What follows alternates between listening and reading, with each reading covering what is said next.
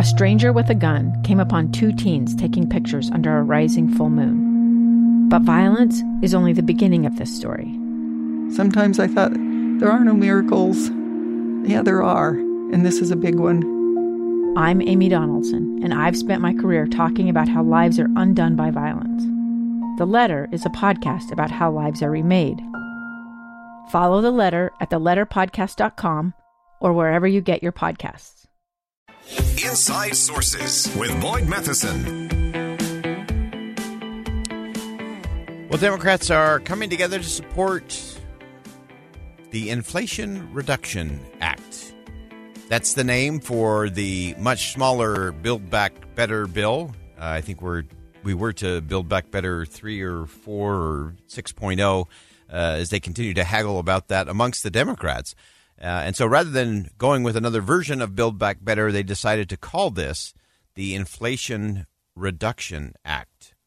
Uh, of course, that was negotiated with Senator Joe Manchin, and uh, they're actually hoping to, to get that done before they head off to recess. I'm not sure they're going to be able to do that because they have a number of members on the Democratic side uh, who are out, uh, including Senator Joe Manchin, who is still out with COVID, uh, as is Senator Dick Durbin from Illinois. And I think we've also still have Pat Leahy uh, out with hip surgery.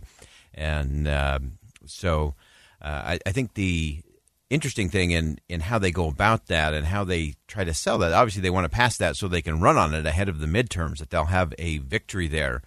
Uh, but the question that I've had, this has kind of been the head scratcher for me, is will the bill actually do anything relating to its title?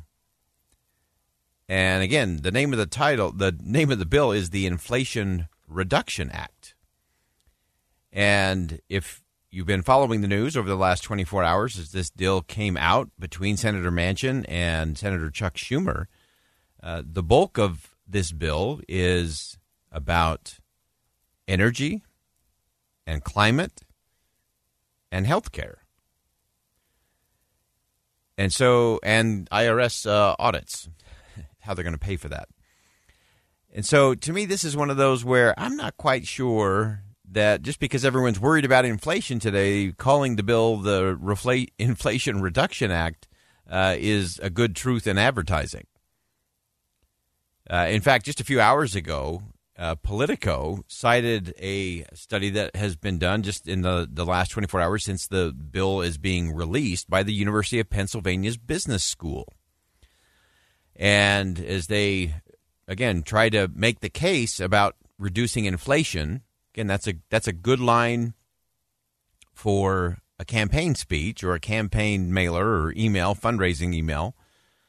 And the University of Pennsylvania's Business School uh, dug into the numbers and said, "Nah, not so fast. Let's let's look at what's really going on." So while the party leaders coined the the revamped bill as the Inflation Reduction Act, uh, aiming to lower prices by reducing the cost of prescription drugs, tax mandates, uh, and a few of those other things. Uh, incentives for you know clean choices when it comes to energy to fight climate change. But the the new budget modeling uh, predicts that the the package again this is a nonpartisan business school making the assessment, uh, and the Democrats will have to pass this just along party lines. Uh, their statement was that this bill will actually increase inflation until 2024 right after the presidential election year. So it's actually going to increase the impact of this bill if it passes in its current form would actually increase inflation between now and 2024. After that, it will have a negative impact. It will decrease inflation. But the University of Pennsylvania Business School says they define that as slightly that after 2024, the inflation impact would be incredibly minor and statistically, this, this is their words from the business school, statistically indistinguishable from zero. That's what the report said. So the budget and the analysts have incredibly low confidence that the package will actually have any impact on prices, inflation at all.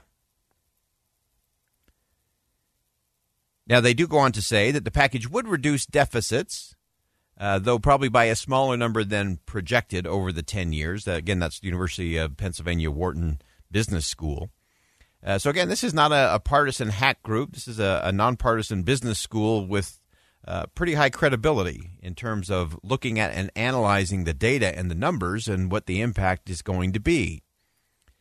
And so this is this is the rub for me. Again, you can you can have a very separate debate about the merits of the bill and what it's going to impact in terms of climate, what it's going to impact in terms of energy independence, what it's going to impact in terms of uh, subsidies uh, for those on the Affordable Care Act, uh, how that revenue will be raised through Internal Revenue Service tax enforcement. Uh, of course, there's uh, additional taxes on uh, large corporations and you can kind of go through the list, and and we can have a debate on all of those. I don't I don't care what side of the aisle you're on or, or where you come at it on the political compass, but we got to have a truth in advertising just a little bit. Uh, I mean, I get it. Uh, we talk about communication strategy a lot uh, on this show and what should and shouldn't be done. But I think you got to at least be within the realm of possibility for it to really be within the realm of possibility. And if a nonpartisan business school is looking at it and saying, "Yeah, this will this is not this is not Inflation Reduction Act. This will increase inflation slightly, very slightly over the next 2 years between now and 2024. After that, it will negatively impact. It will bring down inflation. It will actually do what the bill says, but it will be incredibly minor and again, from the report itself, it says that statistically, the change it will make as it relates to inflation is statistically indistinguishable from zero. So there's no not there's just no confidence that the package will actually do anything that the bill claims it, it's going to do. So two separate debates there. One, we can go through all the merits of the bill uh, there are things in there that I think are important, things that should be debated, voted on in front of the American people. But we also have to remember that the Senate is doing this through a process called reconciliation. It's one of the few ways uh, and the few times when the Senate can do something without having 60 votes. And 60 votes means you have to get bipartisan support. So reconciliation allows whoever's in charge, they can pass it with just 51 votes. So this is likely to go strictly on party lines. And so then you have to start thinking, well, wait a minute, if something can only be passed if it's done on party lines, uh, have we really vetted it in front of the American people in the proper way? And is that the best way to, to govern and, and move things forward? And so, what I wish they would do is let's let's not call this the Inflation Reduction Act because it just isn't. It's just not that. And again, I don't care where you come from on the political spectrum. Uh, I don't think anybody can really make the case that this bill is about reducing inflation. It just isn't. It's about a host of other things, many which are incredibly laudable and good, and things that we should probably do. But let's do it properly, and let's do it in front of the American people. And then let's allow for amendments. Uh, we talked about it earlier in the show. When you have these closed uh, votes where you, no one can, gets to offer an amendment, either from the left or the right, which means that it's been decided behind closed doors and not everybody got to weigh in. And so we, we got to change the game and change the perspective and change what we expect as voters as being okay from leaders. And that means leaders like Chuck Schumer on the Democratic side and Mitch McConnell on the Republican side. And Nancy Pelosi and Kevin McCarthy, uh, rather than them doing all the deals and doing all the negotiating, uh, let's do it in front of the American people. I think that's the way the founders wanted it to be. I actually believe that's why when you walk into the well of the Senate, there are exactly 100 desks. 100 desks, one for every senator. Every senator should sit at said desk most of the day. If they're not in a committee hearing, that's where they ought to be. And they ought to be debating things with each other, not just giving speeches uh, to the poor pages who are sitting on the steps there because they have to be there. Uh, we often talk about the echo of the empty chamber in the Senate. And this is why, because when things are done uh, behind closed doors with no opportunity for amendment, uh, you end up with a bill that's called the Inflation Reduction Act, which will actually increase inflation until 2024, past the election year, and then will reduce it so slightly that it will be indistinguishable from zero. We got to do better than that. All right, let's step aside for bottom of the hour news. Much more to come on Inside Sources here on KSL News Radio. Stick with us.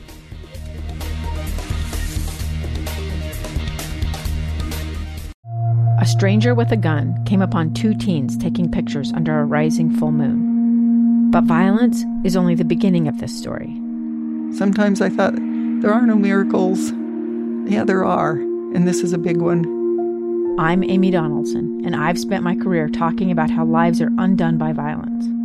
The Letter is a podcast about how lives are remade. Follow the letter at theletterpodcast.com or wherever you get your podcasts.